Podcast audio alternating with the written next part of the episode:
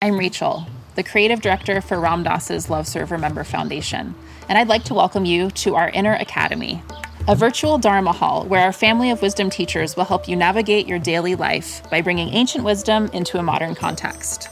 With over 200 hours of audio and video teachings, meditations, and practices from teachers like Ram Dass, Krishna Das, Sharon Salzberg, Jack Kornfield, Roshi Joan Halifax, Joseph Goldstein, and many more the Inner Academy is your core resource for finding balance, presence, and navigating the ups and downs of your daily life. The Inner Academy has guidance for every step of your journey.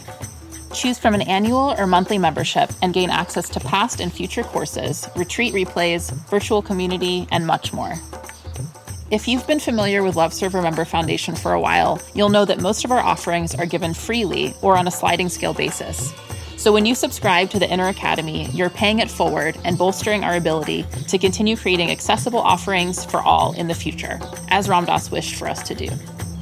Be here now and start your journey with Ram Dass's Inner Academy today. For more, visit ramdass.org forward slash inner academy.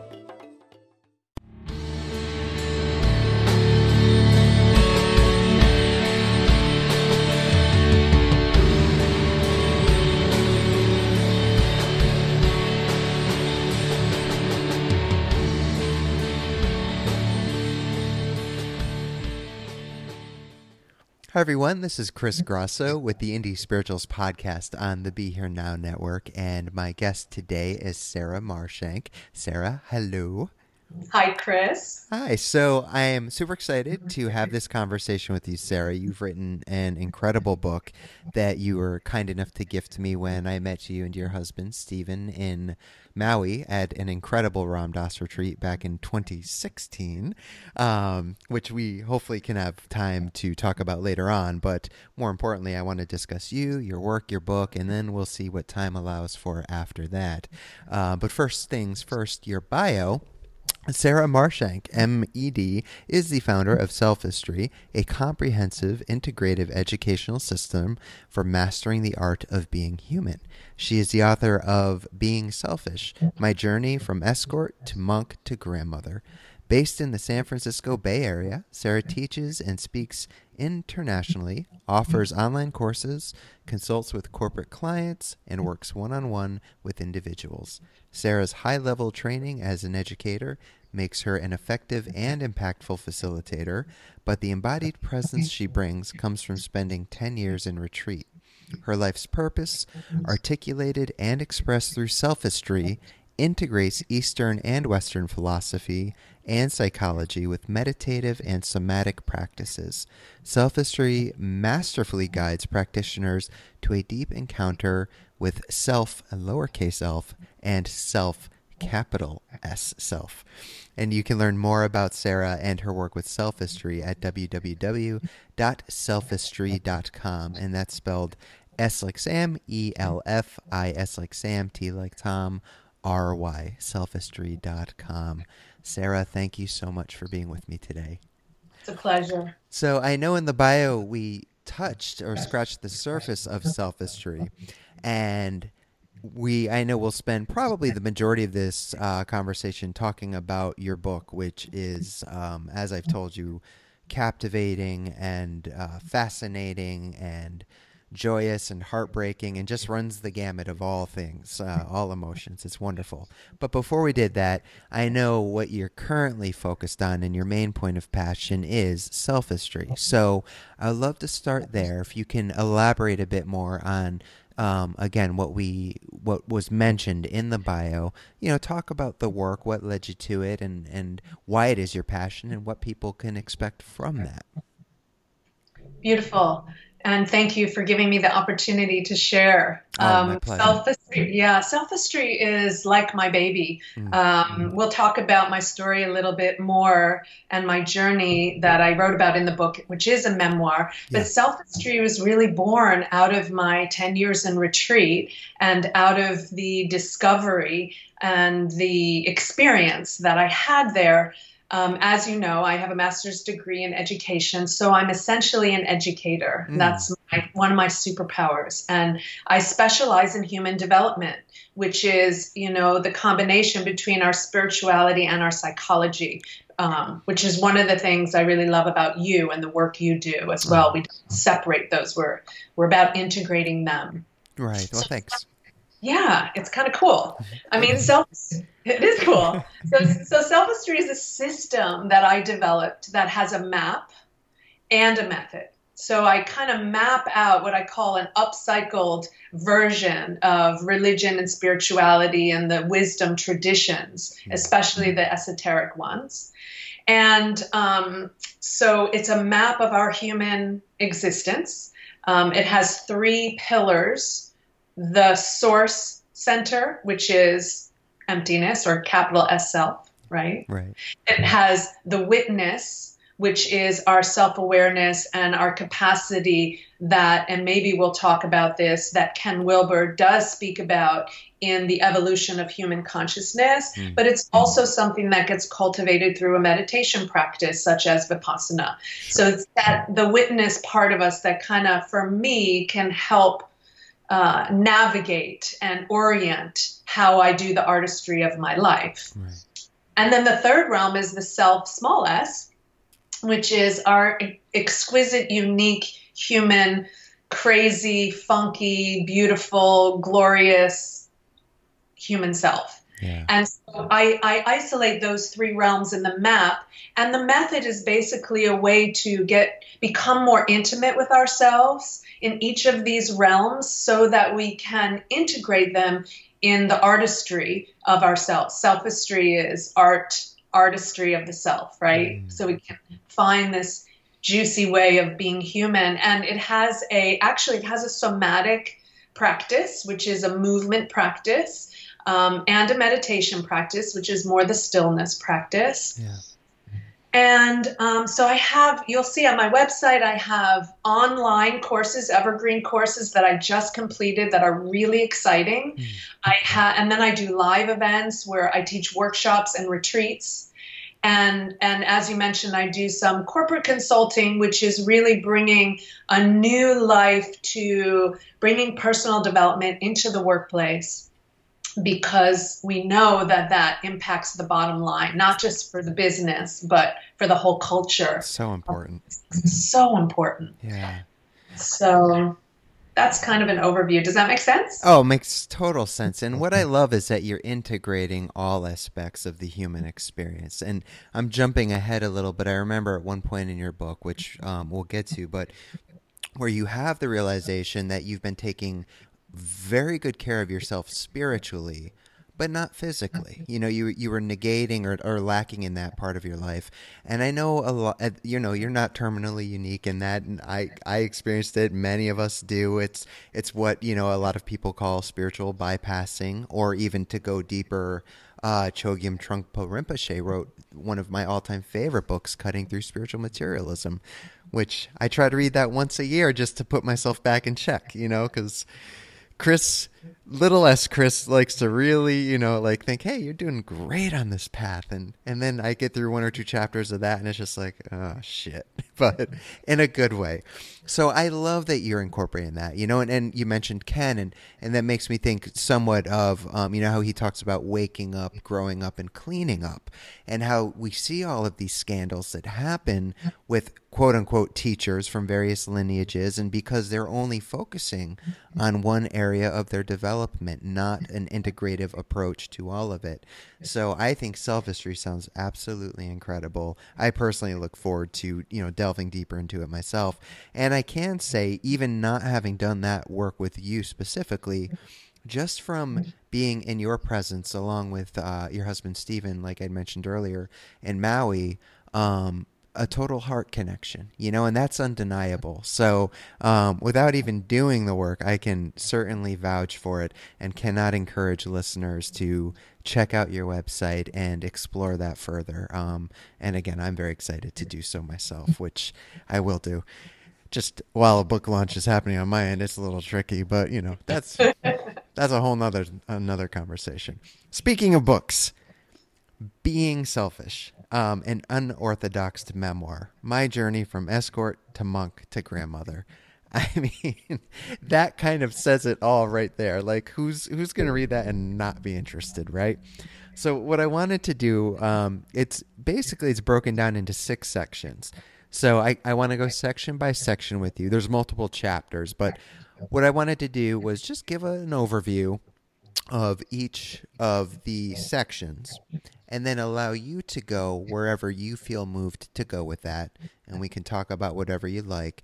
But before i even jumped into the first section i wanted to read the actual description of the book from the back jacket because i think that really will help uh, the audience to get a, a, a, even better feel. I mean again that title and subtitle wonderful. Uh, but just to give a little more depth to the book um, it reads in being selfish, we meet Sarah facing a second unplanned pregnancy at the age of 22. Her conservative Jewish, politically liberal, middle class American upbringing fails to provide her with meaningful comfort or guidance. Depressed and disillusioned, she sets out on a 20 year pilgrimage to explore sex, God, and herself. Her forays into Orthodox Judaism, the sex trade, and New Age spirituality don't satisfy the depth of her longing for authenticity. Then she meets Sam, a New York baby boomer turned monk, living a life unplugged from society in remote rural Oregon. When Sarah realizes what Sam is up to, she abandons her careers, friends, and family to dive into a disciplined life of meditation, yoga, fasting, and silence. It wasn't her original intention, to spend a decade in isolation, but that's what it took for Sarah to discover who she really is, though not without paying a price. Being Selfish is an inspirational, illuminating, and intimate memoir. Sarah's unorthodox story, told with unflinching candor and wry humor, will appeal to all those interested in the messy busyness of finding their unique path and purpose in life.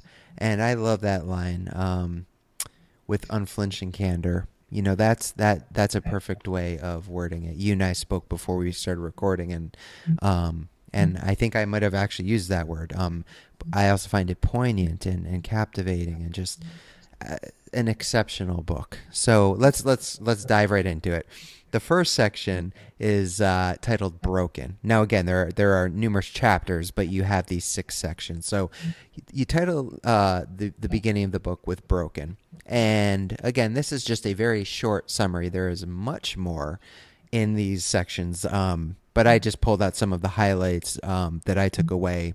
And uh, and again, we'll leave it to you to to go with it wherever you like. But in Broken, you recount, you know, it begins with your second unplanned pregnancy, and you're struggling with what to do with that.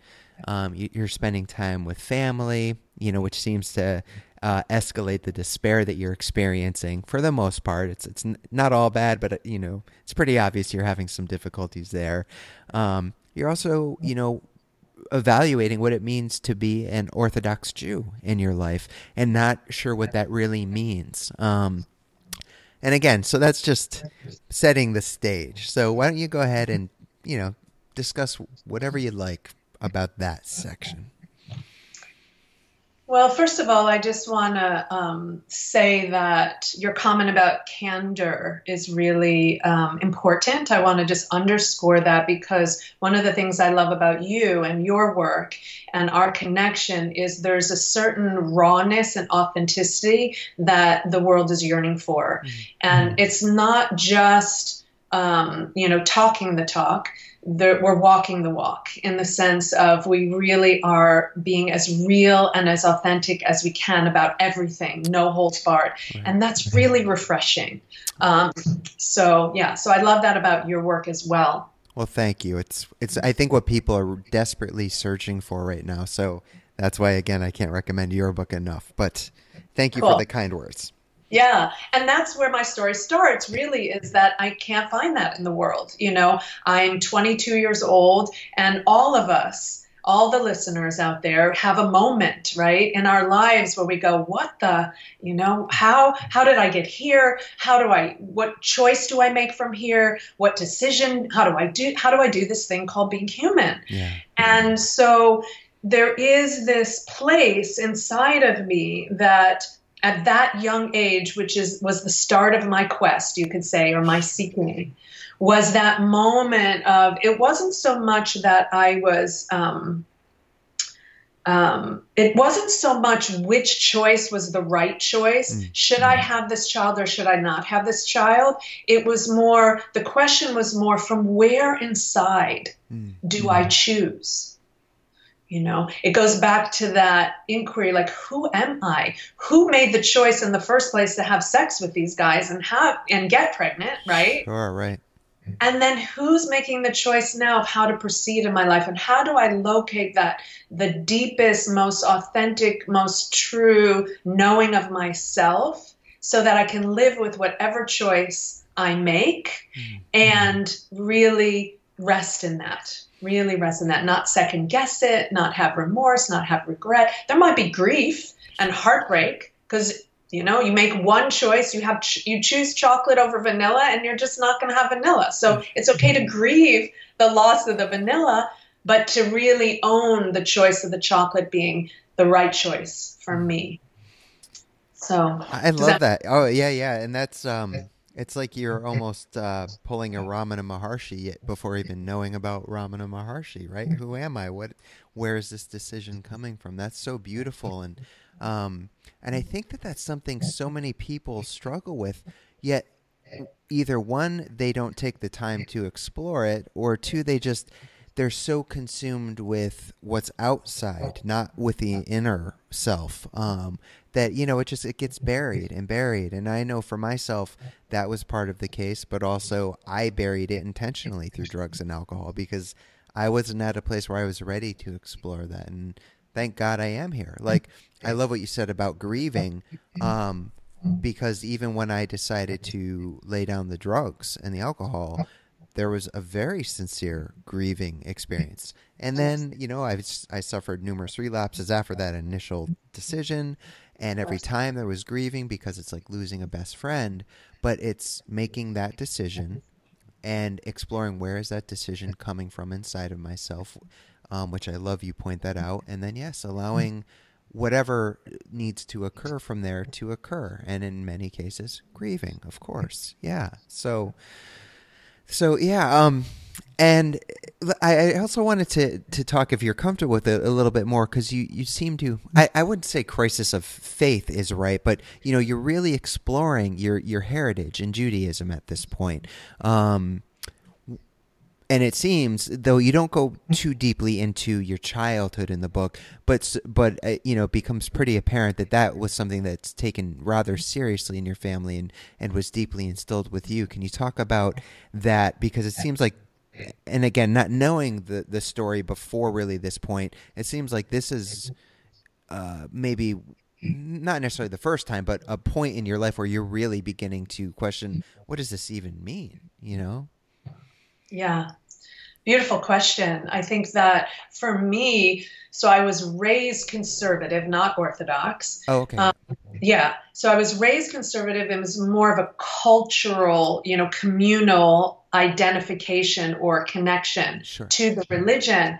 But like you said earlier, what it ended up being for me was more what you said about, you know, making decisions from the outside, right? We're so busy following other people's ideas, whether it's religion or our parents or our friends or or or what we're seeing on Facebook or mm-hmm. that we don't take the time to be selfish in the wisest sense. I make this distinction because selfistry, being selfish, you know, being selfish isn't a very popular thing, and yet we all are selfish. And so, so I try to make this distinction between what the Dalai Lama calls being wisely selfish, where we can take the time to spend some time to know ourselves, our truest selves, right? That's buried, like you said, buried. And we often bury it ourselves because we don't know better because we're scared of it. We don't know which voices to listen to because because what if that voice tells us to you know end our marriage or move away or become a monk right, right. it's it's it's disorienting. And so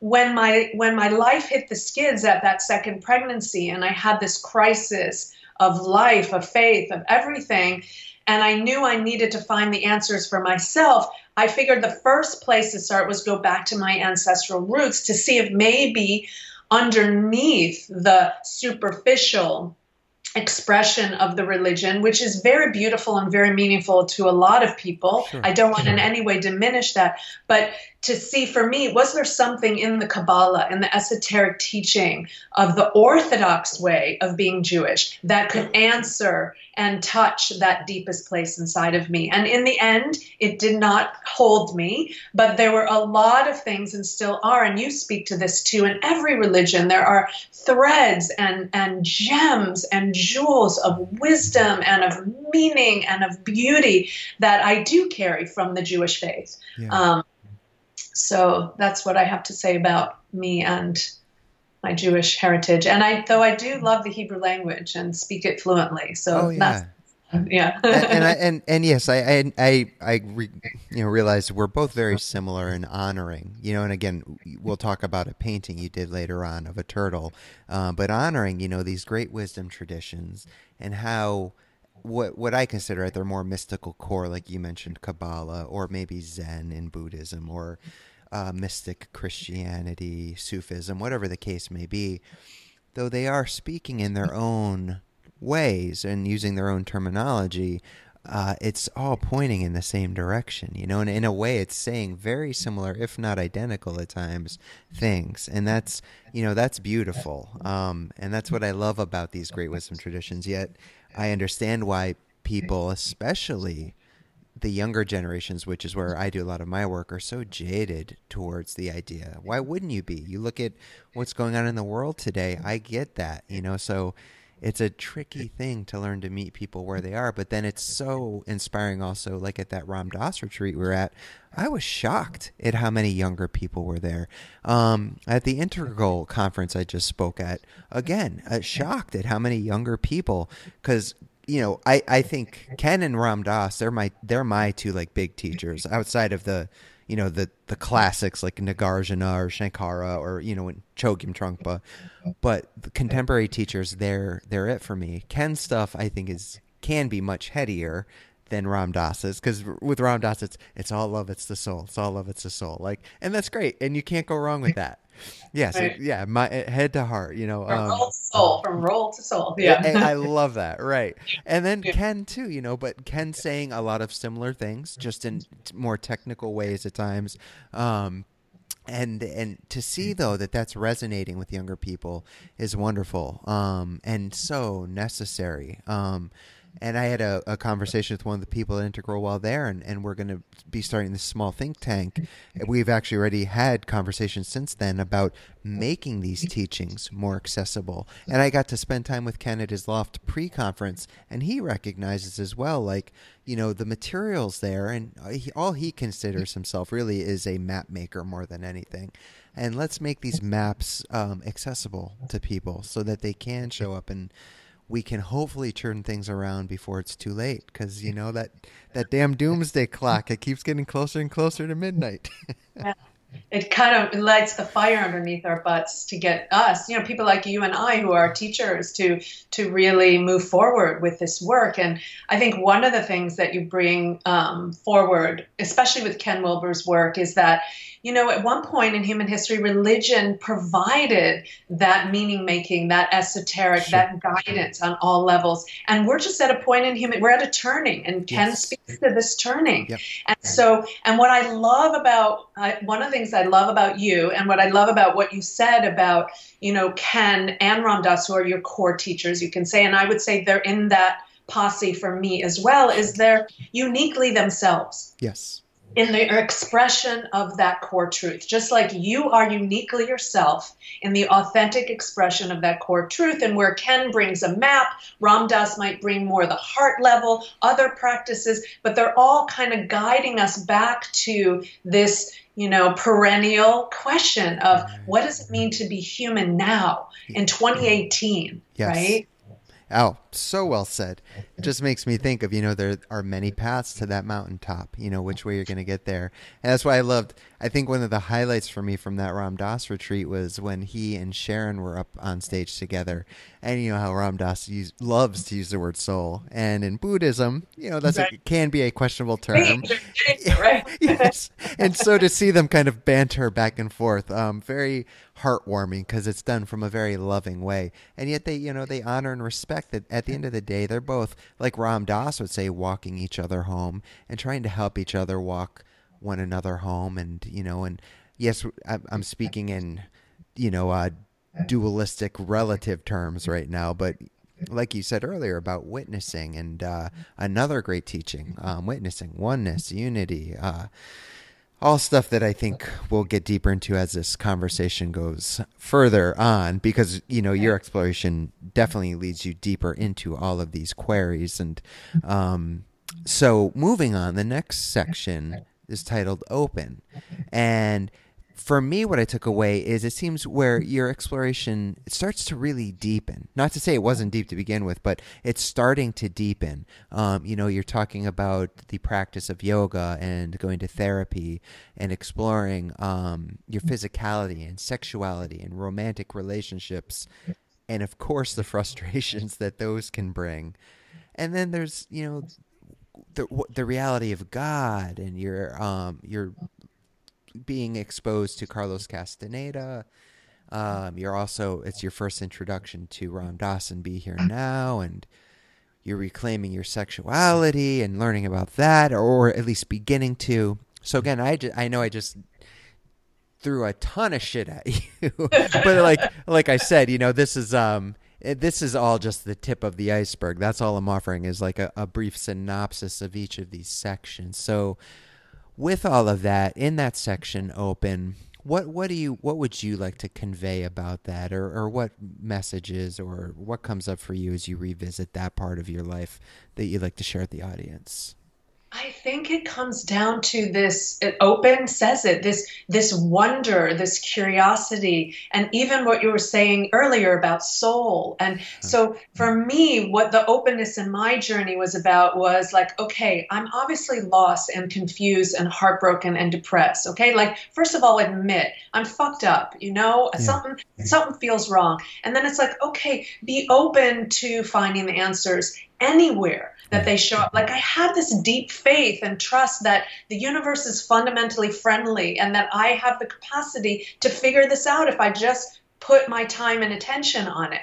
So what I like to say to people, and I say this to my students a lot, is it's just be open and curious. Mm-hmm. And and a word like soul, for example, instead of thinking we know what that means, be willing to explore and experiment and discover, well, what is my what is soul? Do i even like what is that? Or or what is my sexuality? Or what are the foods that make my body feel good? Or what are the books i really want to read? Or the movies i want to see? Or you know so it it speaks to more the the personality the self small s and the willingness to get uncomfortable to meet our heartbreak to meet the pain um, and to really just open to what's possible yeah, I absolutely love that. Um, so with you, you also talk about like I'd mentioned Castaneda and be here now in this section, and I think that complements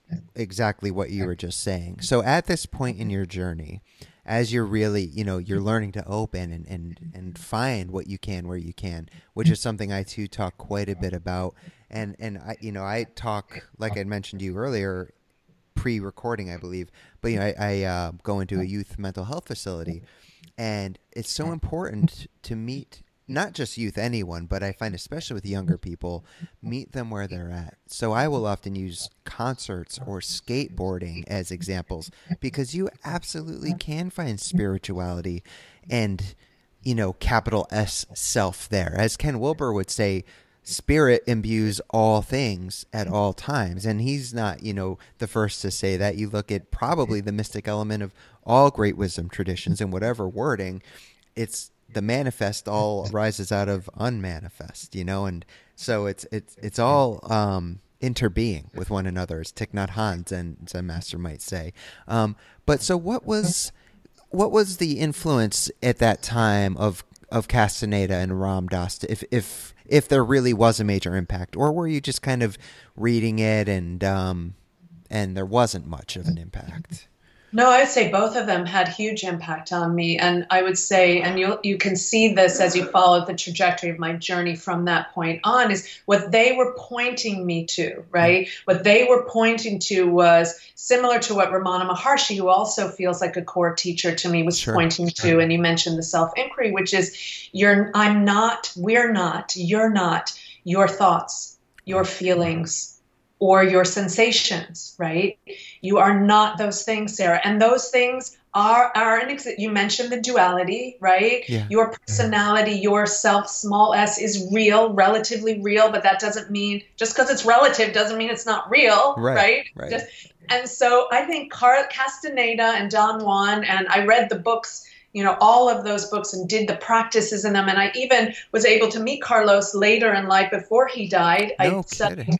yeah I went to a tensegrity event which was the the body based practices that the witches, which is where, where his women queens or you know apprentices. It's unclear what the relationship was. Sure.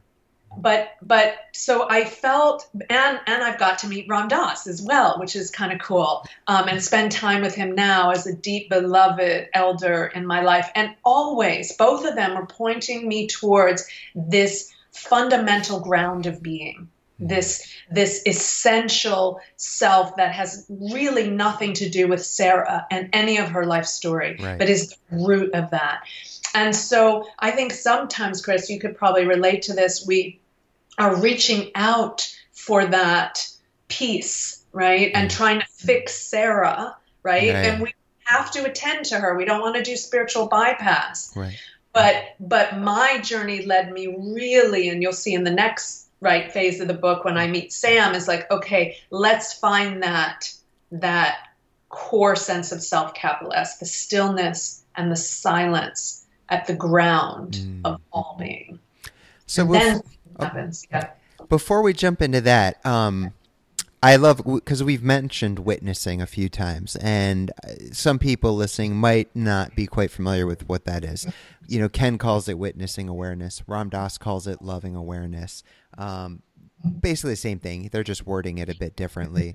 Um, but I remember, I think I'd first read about it from Ram Dass, and I don't recall if it's "Be Here Now" or "The Only Dance There Is" or you know whichever book it was of his. But he talks about you know this practice of impartially witnessing yourself. It's almost like, say, you're walking down a sidewalk and you're behind yourself in a way, just watching, not judging, you know, like good or bad, negative, whatever, just with a with a with an impartial curiosity.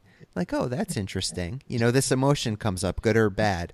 Wow, that's fascinating. You know, like Chris is feeling this or Chris is feeling that or, you know, Chris sees this attractive woman or this unattractive woman and he's processing it or you know whatever the case may be. Chris wants an ice cream. Oh how fascinating. Like um what's your experience been with that? Is it similar? And and if so like for someone listening who's interested what what would if if you were to give a basic instruction on it how would you offer it to them? I love it. I love that description that it's so um, articulates how I experience the witness self. Mm-hmm. And it's such a core, it's the core pillar. I say it's the secret sauce of self-esteem. Mm-hmm. Um, and what I would say, and I'll tell you why, because when I when I did meet Sam and decided to really engage in a very intense meditation daily practice for years, was I didn't I wasn't taught about the witness what happened was that's what I discovered. Mm-hmm. Like Ram Dass and Carlos Castaneda and all these teachers were saying, You're not your thoughts, Sarah. You're not your emotions and you're not your physical sensations. And then the question is, Well, then who am I? Yeah. Right? So you sit quietly. Um, for me, it was a sitting practice, a sitting quietly, and that's what I teach. I recommend that. As I mentioned, there's a sitting practice and a movement practice, but the sitting kind of calms the nervous system. It eliminates a lot of the external distractions and the body being involved and the sight being involved, and and and there's this just settling into this place inside of me that sees my thoughts happening, that notices my feelings, my emotion, whatever I'm happening, and and and my sensations in my body, and I don't do anything about any of them. I just keep sitting there, and then you sit long enough, and you just become the witness. Yeah. You just and then there's like this relief i don't know if you can relate to this like yeah. oh my god i don't have i don't have to follow any of those thoughts i don't have to believe any of those feelings i don't have to worry about any of those sensations but i can yeah. if i want to move into the ones that feel you know creative that feel genuine to me that going back to that authentic self you know right. those that thought actually resonates you know right See, I love that, and it does. That's how I experience it as well. It's not that necessarily the thoughts go away or the feelings go away, but there's this even a minuscule, slight uh, spaciousness that I experience that allows you to feel those feelings or experience those thoughts, but not identify with them. Uh, you're almost able, from that witnessing perspective, to kind of smile at them. Like the Buddha would say, "I see you, Mara." Like, "Hey."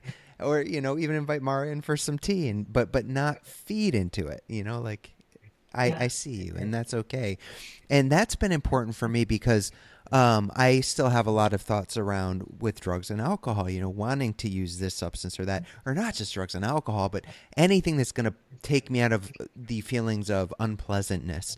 And I would certainly judge that and you know, just I, I have some deeply rooted self worth issues, um, and they still rear their ugly head. But now I can learn to sit with them with the spirit of compassion and gentleness. Not always, because I am so far from perfect. I still beat myself up. But on a good day, I can, you know, be present with them and hold them, you know, and, and hold space. And it doesn't mean that it's fun or pleasant, but it's not, I'm not negating them. I'm not pushing them away. I'm not creating more shadow material that will, uh, it, you know, manifest itself in one way or another in my life. I'm able to re-own them and reassociate them into my overall being, you know, and, and, and just allow them to be there. And that's been one of the healthiest and most difficult, but healthiest things I've learned to do. And it's crazy because I say difficult, but it's so simple because literally all you're doing is nothing. You're just letting it be there. The trick is letting it be there without attaching, identifying, feeding it, going into the story, like really adding fuel to that fire.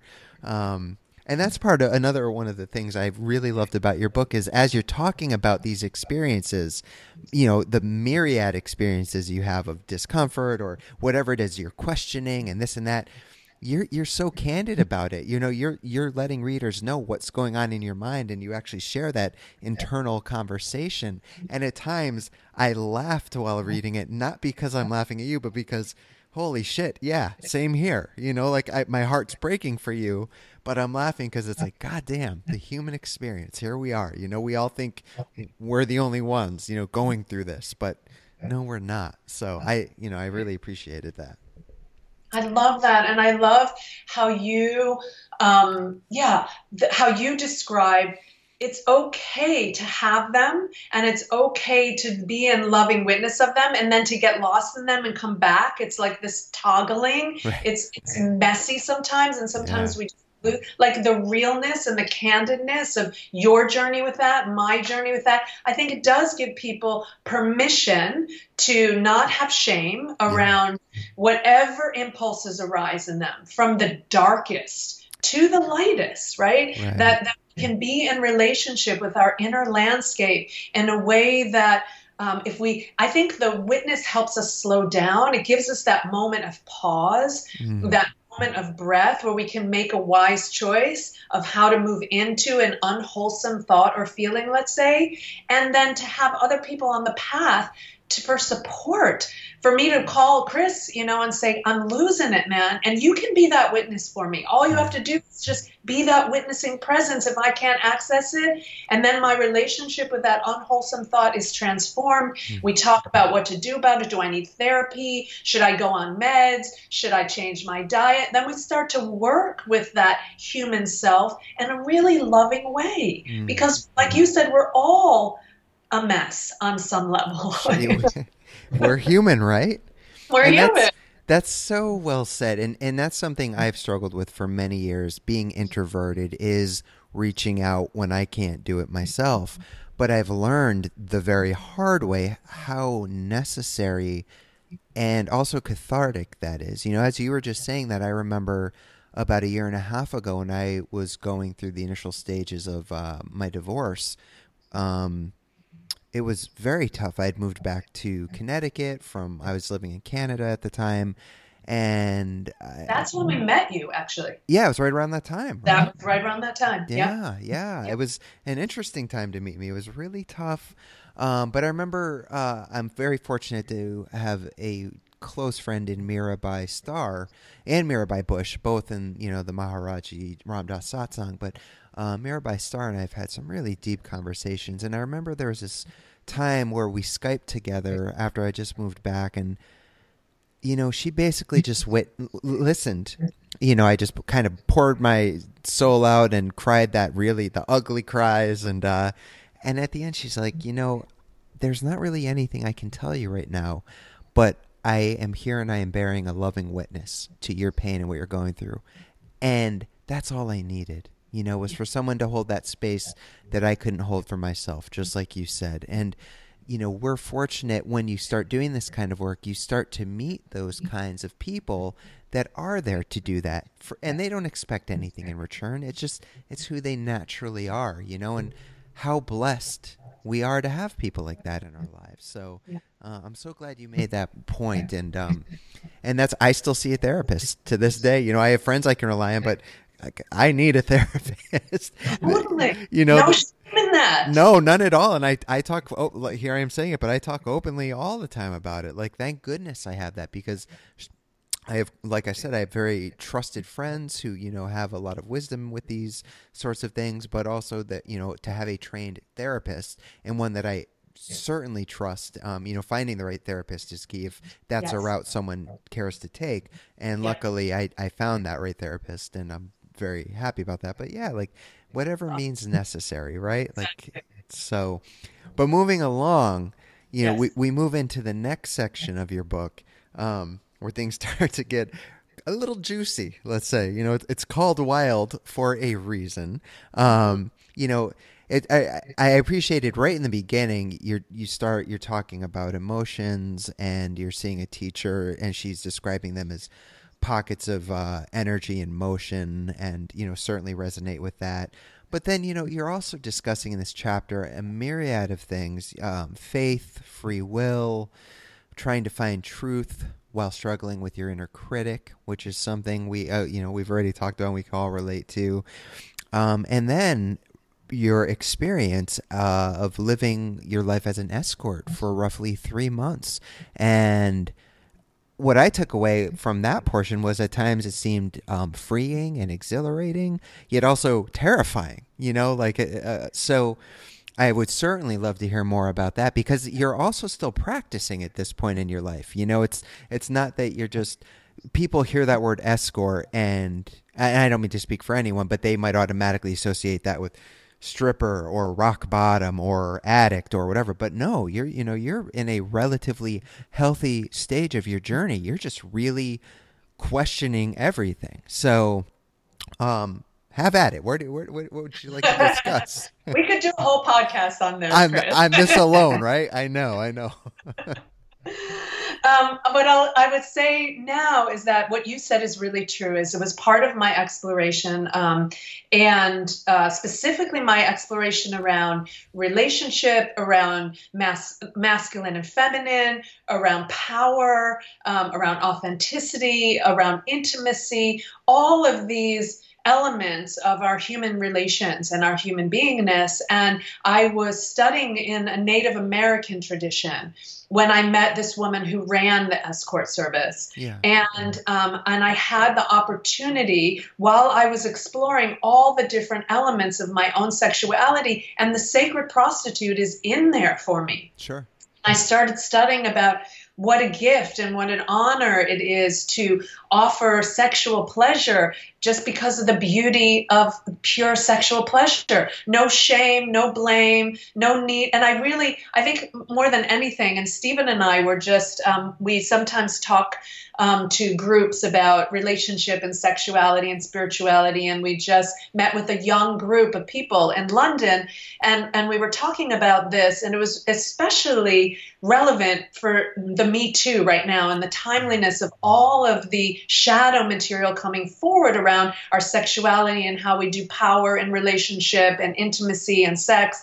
And at that point in my journey, I was really feeling just my pure raw sexual self and the beauty of that yeah. without putting a relation like I don't need to be married, I don't need to have kids, and just the my body's pleasure, um, whether I had an orgasm or not. It was just this this beauty of being in this human form, and I really had a lot of compassion for um, men yeah. and how ashamed they are for their sexuality and part of the root of their their movement to to take it because they they need it on some level. We all do on some level but especially the masculine testosterone driven sexuality. And it was really for the most part a joy and a pleasure for me to meet with brothers and and honor their sexuality and not shame them in a very um, you know, like the contract and the boundary of I'm going to be with you for an hour and you're going to give me these green pieces of paper and it's all yours. No different than when you go to a therapist or sure. I go get a massage. There's a clear agreement. And then there's an opportunity for, there was an opportunity for me to just, you know, bless and love a brother. Mm.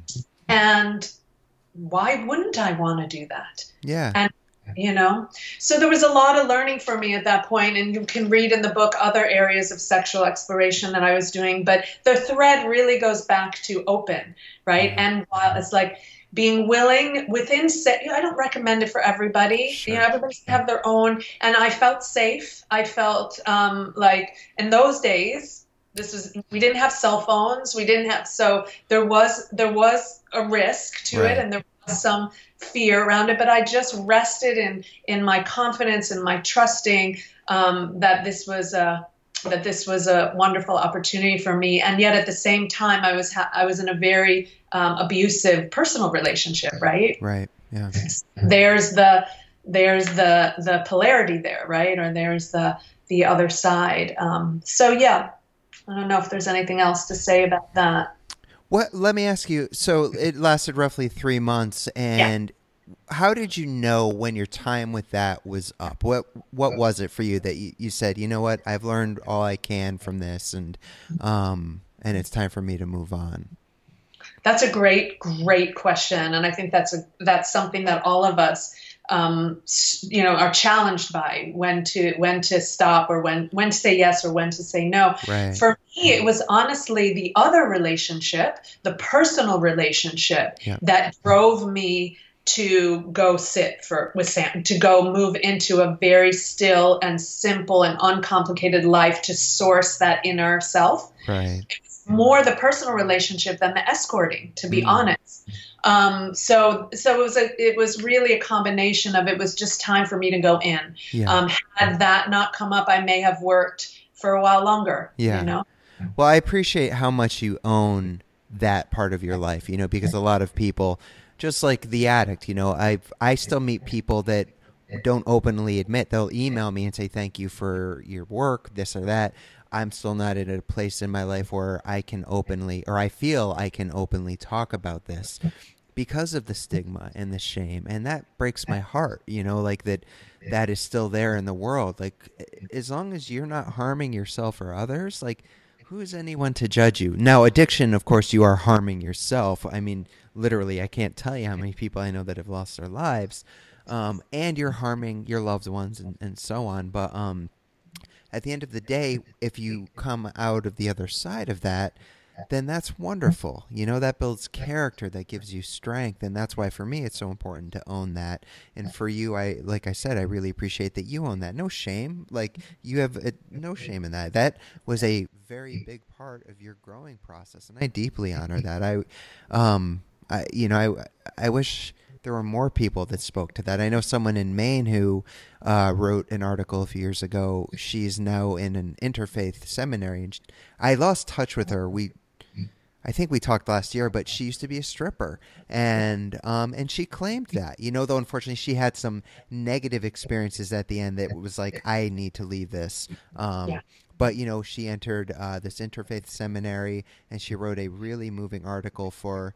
I don't remember if it was Tricycle or Shambhala, but they published it, and I'm so glad they did. And you know, she yeah. was owning that part, and and you know, it's time we own these parts of ourselves, and and to recognize that you know our puritan values you know really um, color our healthy relationship with our bodies and our sexuality and our so there's a lot a lot more we could say and unpack around that and mm-hmm. and in no way do i want to diminish the women and men out there that have resorted to you know working as uh, in the sex trade um, for in not good environments and right. not you know a, as a desperate act that um, yes. i have a lot of compassion and um, and yeah, it's a totally different experience. Absolutely, it is. Um, and so we we can move on from that. What I would recommend, though, again, is first of all pick up this book. Period, just because it's amazing. But there is so much more to that part of Sarah's story, and um, and again, it's just very captivating. But I'm glad we got to chat a little bit about it. But yeah. moving on, so so you yeah. mentioned Sam and moving, and this is the section called Still where you move to Oregon. You know, you're leaving this toxic relationship, which you just mentioned, and you're moving, you know, to be with this this new gentleman who you will now go on, unbeknownst to you, to spend many years with. Um, learning quite a bit about deepening your own spiritual practice. Also, I love how you're very open about you're struggling with self sabotaging early on because Good God. I was just talking about that with my therapist two weeks ago because something I learned from Noah Levine a while back, and it's not like it's any huge revelation for probably most people, but it was for me, is that especially as someone in recovery, we don't just go back to these substances that harm us when things are bad. We also mm-hmm. go back to them when things are good because we don't feel worthy of them. And oh. that was such a big thing for me. Towards the end, I couldn't understand why I would go back to that stuff. I didn't want to, I didn't like it, I wasn't depressed, yet there I was returning to that. So I appreciated you addressed the self-sabotaging. And then again, you also you're continuing working with asana yoga, pranayamic breathing techniques, meditation, healthy eating. You talk about a vision quest, lengthy isolated retreats. Like you're you're really in the thick of it now at this journey in your life. So let's talk a little bit about that experience. Again, yeah, wherever you want to go with that. There's so much to unpack. But oh my god. Yeah. Well, um, I'll piggyback on what you're saying about the self sabotage because I think that's important for the listener. Most people won't get the opportunity to spend 10 years in retreat um, sure. in the way that I did. And in a way, it was a real luxury. Um, but what I would say is that the regular practice and and the devotion. I remember Gangaji once saying um, that the sincerity of our intent will carry us, right? That just and Sam would say that to me. There were times I would say to Sam, like, I can't I couldn't have done this without you. I can't believe people live in the world and try to meditate at the same time. It's too crazy. How do you have a job or kids or and he would say to me he would say it's not true. It's it's in you. And as long as you keep feeding that sincere yearning for, you know what we said Ken says waking up, growing up and showing up, yeah. you will be mm-hmm. you will be held, you will be guided, you will be and I always thought that was kind of woo woo and new agey, but it really, as I look back over the, I'll be 55 next week, you know, my 55 years, it really is true. You can't argue and with experience, right? you can't argue with that. And the self sabotage is a real experience for all of us, yeah. no matter what our makeup, no matter what our childhood experience. And so I love being able to say, hey, guys, it's not like you're, like you said earlier, it's not like the thoughts go away. We're just going to cultivate a new kind of relationship with them and see what beauty we can create and what magic we can create.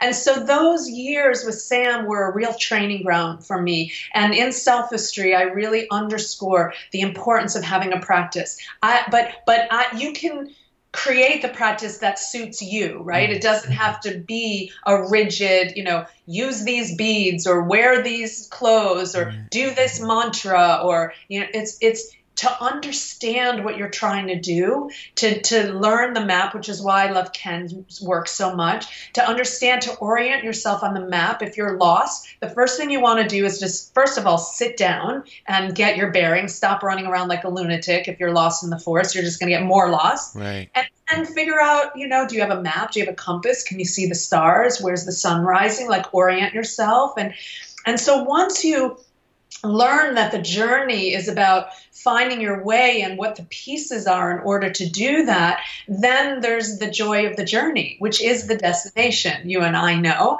Um, so, um, so the time of still was really me. What Sam said to me was, you know, enough of of of going out for your answers. Just sit down, shut up, and listen for a while, and some you'll find your answers. And there's deep truth to that. And so um, I took those years to really be still and be quiet. And like we said earlier, allow the witness to arise. And then over time, that fundamental ground, that emptiness that Adyashanti talks about, you know, that stillness, that fundamental ground of being for to rest as that right. was really where the deepest healing came. Yeah, which is beautiful. And you had an experience. Oh, you had many experiences during that time, obviously, but one um, you didn't go too much in depth in this, but it it reminded me when I read it of a discussion I heard between Eckhart Tolle and Tami Simon, and you talked about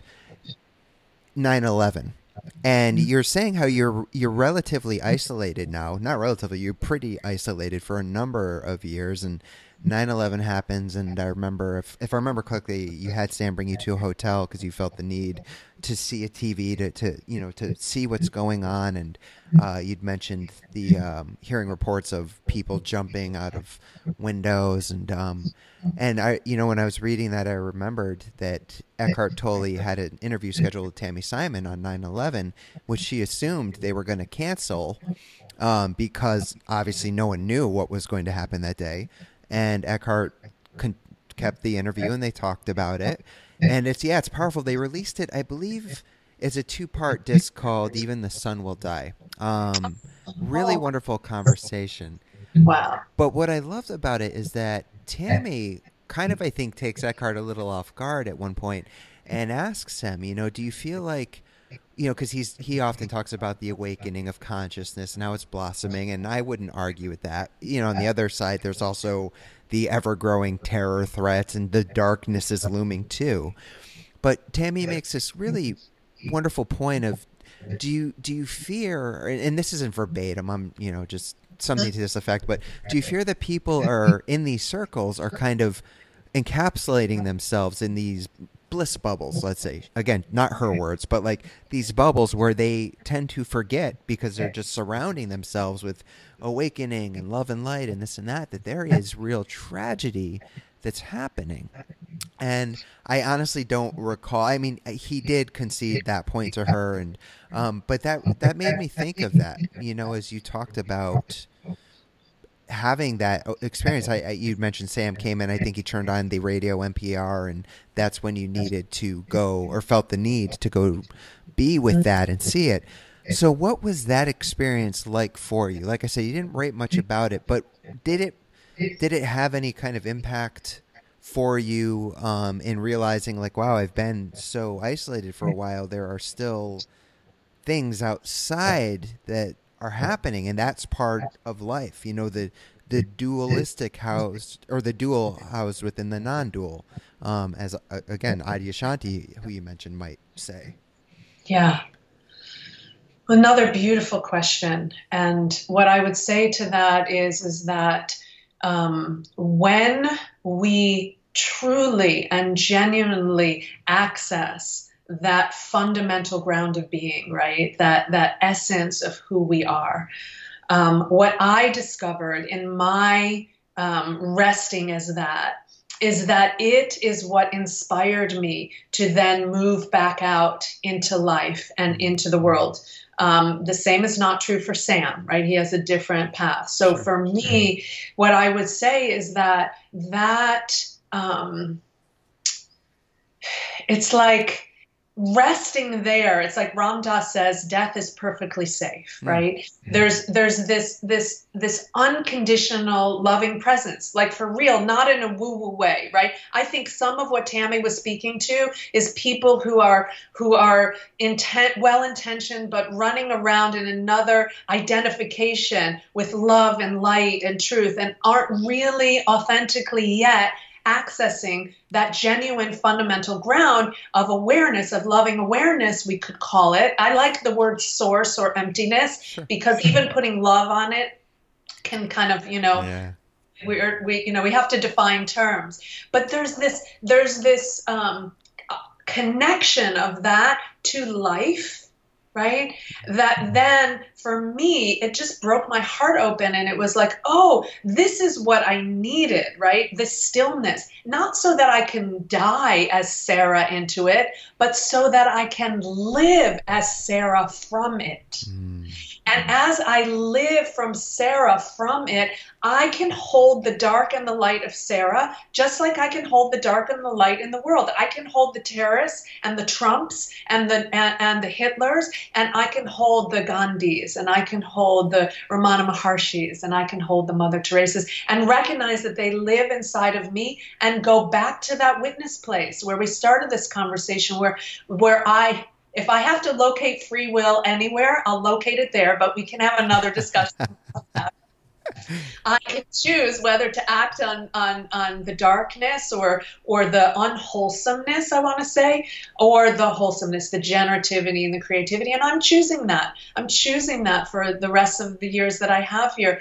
But I do feel like, and I and I imagine you'll you'll agree with me that part of what you and I are doing is is is trying to get people to genuinely access that fundamental ground, to recognize the importance of that, even as they're cleaning house, right? Mm.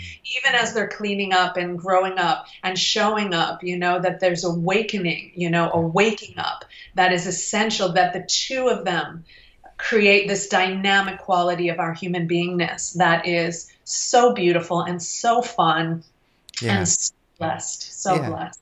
Oh, that's so beautifully said. I love that. And so, so like you said, you know, that kind of was the beginning of an inspiration for you to, to get back into the world and the next section is called Awake. And um, and this we already touched on some of this, but again, I'll just recap it and, and let you go where you go. But um, I love how in the beginning of that you talk about a drawing you were doing of a turtle with eight sections on its tail, and how it kind of in that moment it was leading you to this understanding that all religions originate from the same truth. Um, and then in your words, I loved how you worded this, so I made a note. And they spiral out into their own unique creation stories and belief systems, which couldn't agree more. And, and again, we've kind of already chatted about that. But you also discuss, you know, at this point you're you're um, now studying Neoplatonism.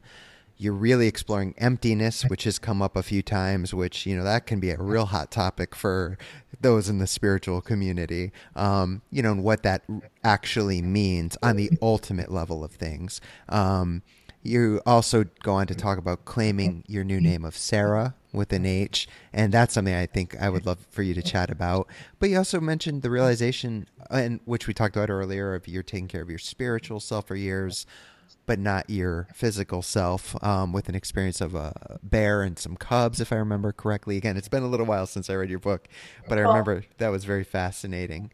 And then and this is a lot in this one section. Again, just giving an overview. But as it goes on, you're you're realizing that um, you know the the relationship with Sam is beginning to drift apart. This is where we're introduced to Steve, also towards the end of the chapter, who also then introduces you to Zen Roshi and is it Junpo? Junpo, yeah. Junpo. Um, so uh, again, I know a lot in there, um, but for readers, that's an overview of this section. But maybe if you want to talk about uh, reclaiming Sarah with an H, like I know that you know you were thinking of different names and this and that. Like, what? Why did you? What led to that? Why did that need to happen for you? What was the significance and importance there? Well, it's interesting. So my birth name was Lisa, yep. and um, and then when I went into retreat, Sam nicknamed me Detroit because right. I was from Detroit, yep. which I really loved that. Um, actually, that's cute. Yeah. yeah, it was very fun, and um, what what I you know, I guess how I would say it right now is that given everything we've said so far in this conversation, is that at some point I thought the witness was who I really was. And what happened for me in that three month silence and solo journey was that I realized that actually the witness was just the um, the harbinger or the caretaker or the the the the um, lead for the authentic me to come forward. I'm not articulating that well, but that was Sarah. It was like Sarah was buried underneath the witness. It was like the witness had to clear the space and say, okay, you're not this, you're not this, you're not these thoughts or beliefs or your history or your ancestry or your parents or, and all those were Lisa in my mind, right? Yeah.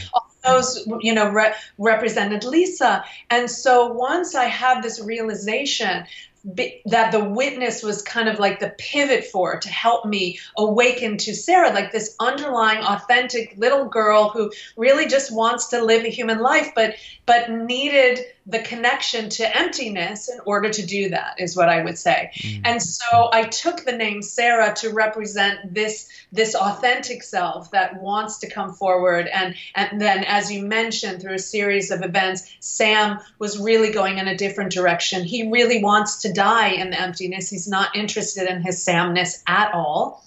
And so I had to come to the realization that that's not true for me. And that goes back to again trusting my own knowing right? And mm-hmm. being willing to took me a few years to actually come to really say okay i'm going back in the world and i'm going to live from this new place inside of myself which is when i met my husband who introduced me to junpo and since then all these amazing people people like you um, who are on this path and who share ken wilber the whole integral community community really helped. What they did was really beautiful. Was they? Le- it's not like they legitimized, but that culture and that community really like I was a little bit embarrassed. Like I was in retreat for 10 years. Like people are going to think I'm really weird, you know? Sure. And now I'm this educator and I'm in the world and I'm a grandmother and I, you know, I get my hair done, I get my nails done and I, you know, connected with my family again and all this stuff. And it's like, what Ken does is he says all those have their place and want to be integrated. Yeah. And he maps it in such a beautiful way.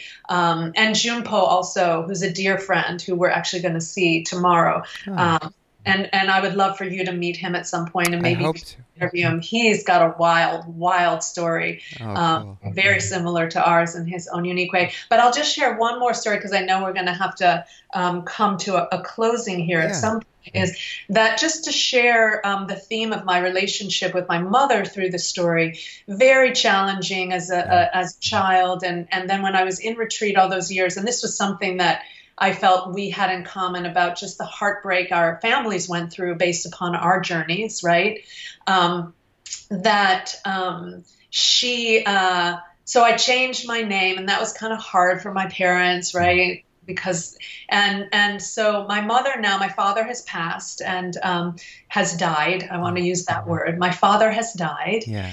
And um, my mother now has pretty severe dementia um, which, which is heartbreaking but also beautiful in a way because it's almost like eh, like like her identity is shattered enough that there's this authenticity that can come through. This it's mm-hmm. very sweet. It's very we don't have an idea of how we're supposed to be. There's some miracle in in in that as well but recently i was having a conversation with her and because she doesn't really remember quite who we are. All of us kids there's five of us. And so at one point i just felt inspired to say mom I have a question. She said, Yeah. I said, I just want you to know, like, if you prefer to call me Lisa, like, that's okay. You know, I want, if you remember me more as Lisa or Sarah, I just want to, mm-hmm. you know, give you permission because I didn't know where her brain, you know, with dementia especially, they can remember the past more. Maybe she didn't know who mm-hmm. Sarah was or something.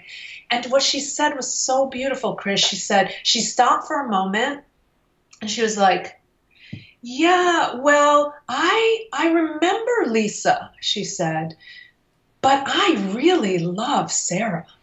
Wow. And yeah. Mm. And And I was just like, okay, mom, you call me whatever you want. I just, I love you. And so there's this real beautiful heart connection between her and I. So, so, and that kind of encapsulates like Lisa's all right, but Sarah is my soul, is my heart, is the name of, of me. And she is able to yeah. really love me for who I am. Oh, so beautifully said, and and beautifully written too, because you you go into depth about that, and there's an experience with you in the mirror, and um, some really powerful stuff. So again, um, I really cannot recommend this book enough. I truly love it. But you, you you segue nicely into the end, and you kind of covered most of it. Was you mentioned you know the the I would say unfortunate, but it's not. It's life. I mean, of course, it's unfortunate. But your father's passing. It seemed that that brought some reconciliation. However, um, amongst some family as well, which that's beautiful. You and Steve. Um, continue your relationship and end up uh, you actually talked to him about getting married which um, i remember reading he was shocked. I think you were on a beach or something when that happened and uh, uh, or at least talking about it.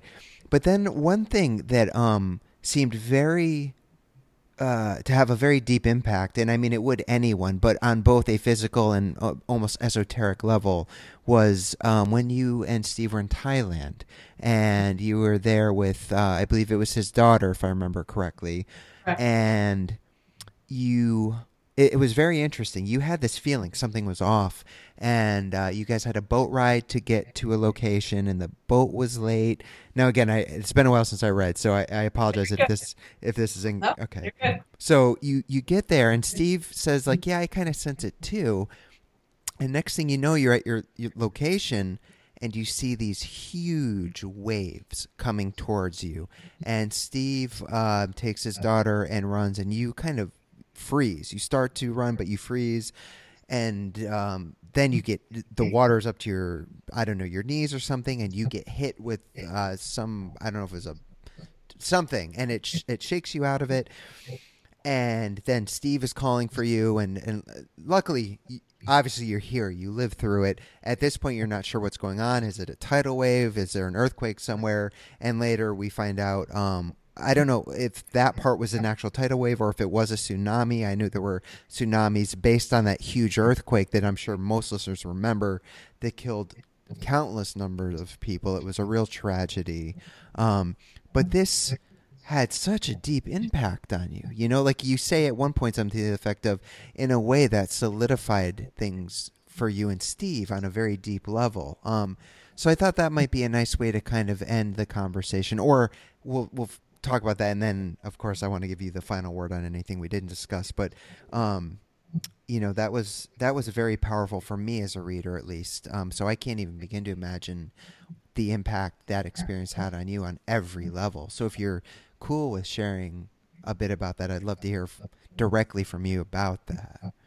Yeah, that was huge. That was that was the big tsunami of 2004 in Thailand, yeah. um, and Christmas time. Yeah. And um, I had I was fresh out of retreat, so still very much adjusting to being in the world. And you have to understand that when I came out of retreat, I didn't have money. I didn't have I hadn't I've been out of the workforce for a do- almost a dozen years at that point. I had no connection with my family, no friends. Um, so I was really kind of this newborn um, coming into the world, and um, by the grace of of God, goddess, whatever. Sure. Um, Stephen came into my life, and um, we've been together ever since. Though who knew at the time, right? right. That's an interesting story. But I said to him, he lo- he loves to travel. He loves travel, culture, food. Um, he's really quite um, quite a beautiful chaperone in that regard. And so I said to him at some point, I said, you know, will you take me on one of your trips? Because I, I want to feel going back to like the the how Lisa was open to figuring out the answers to these big questions. Sarah is just as open to now being human and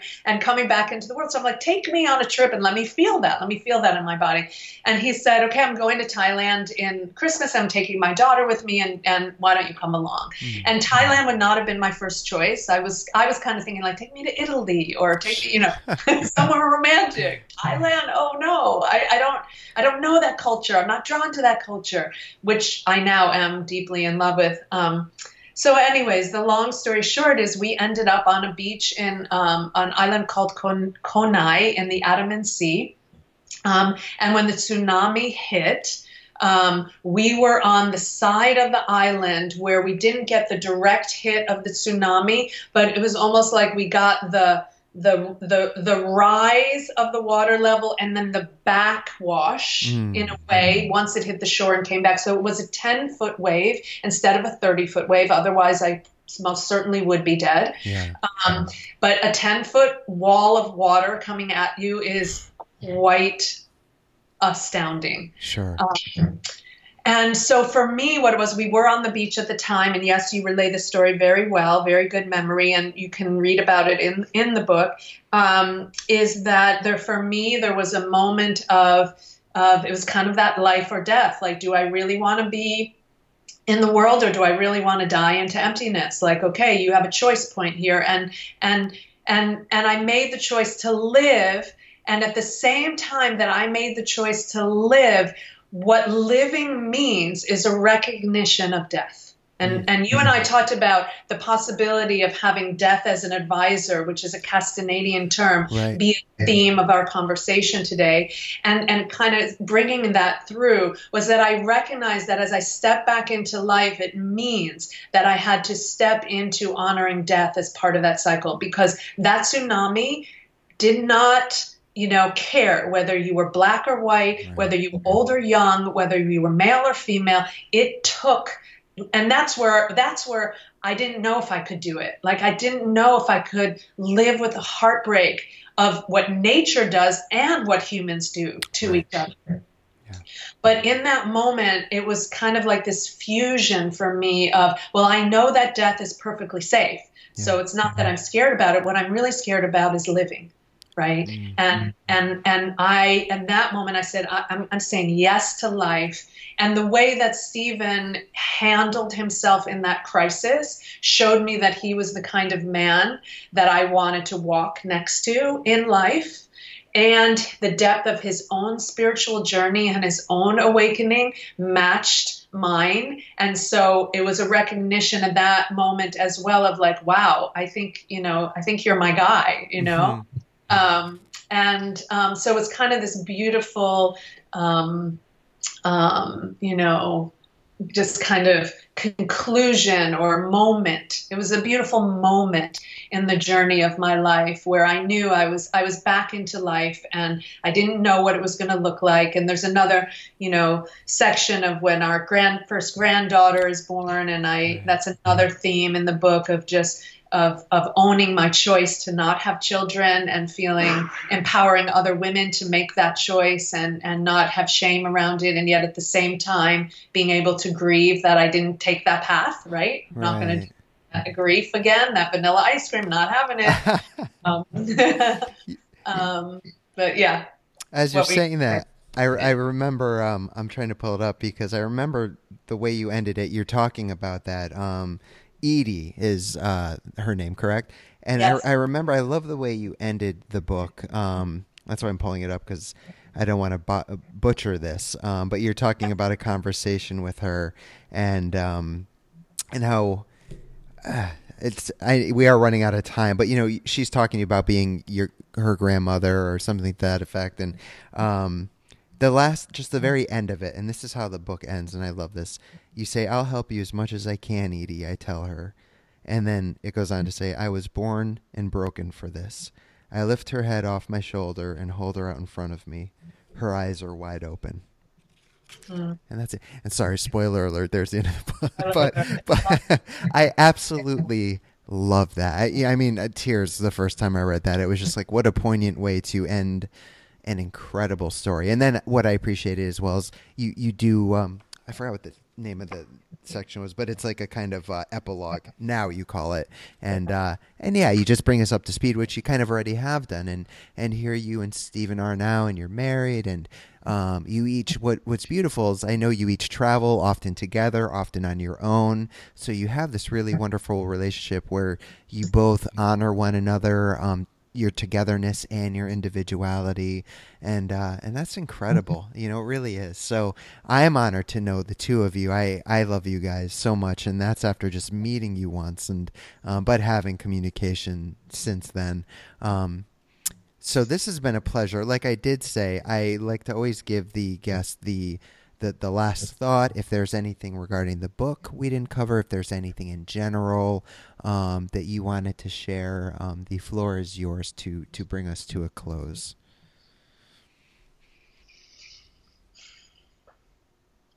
Well, what is arising for me in this moment is the value of having conversations like this mm-hmm. that you and I have had for the last hour or so, and and to to recognize that that we're all struggling with the same issues around finding our way on some level. And that to begin to have more of these kind of conversations where we where we share openly where we inquire together where we explore where we listen deeply listen to one another learn from one another support one another is really what brings my heart um, tremendous joy. And it's at the center of both of our work right? We right. we essentially we talk to people but it's more than just talking. It's engaging. It's it's it's a depth of intimacy. Intimacy isn't about sex. Intimacy is about connection. It's about honesty. It's about transparency and vulnerability and all of these core values that make us human. And so, what I would like to close on is an invitation to join Chris and I in this conversation and to meet us in the world, online, in whatever form feels good to you, and continue to engage in this conversation with us and in your own lives with your loved ones, with your friends, with your coworkers, that we together, right, might rise as as as as the potential that we have to be exquisitely human in these times. Um, and that's how I would want to end this time together. I feel like I want to take that and make it a, a snippet and end all the rest of my podcast with it. I love that. Sarah, you are an incredible woman. Um, this has been a truly, truly pleasurable conversation. Um, I'm so glad we were finally able to put it together. I yeah. thank you for your presence and work in the world and your time and uh, sharing your experience and wisdom with our listeners today. And uh, I'm sure I'll have to have you back on the show, um, whether it's about this book or hopefully we'll get another book from you. And uh, but again, on its, yeah. on its way. Okay, I love it. So selfistry.com is the website. Is the book on its way soon or is it just being worked on? It's I'm pregnant with it. So okay. I'll let you know. Yeah. I appreciate you know distractions hit. Yep. I love it. Okay, well definitely keep me posted on that. We'll have you back on for that or for whatever else. It's just a pleasure. Um, so again, thank you very much. The book is called Being Selfish, an unorthodox memoir, my journey from escort to monk to grandmother. Sarah Marshank is the author. Visit her at her website. Show her lots of love because that's what she's showing us. And uh, and I thank you again, Sarah, so much. Thank you, Chris. So much love. So, so much, much love back.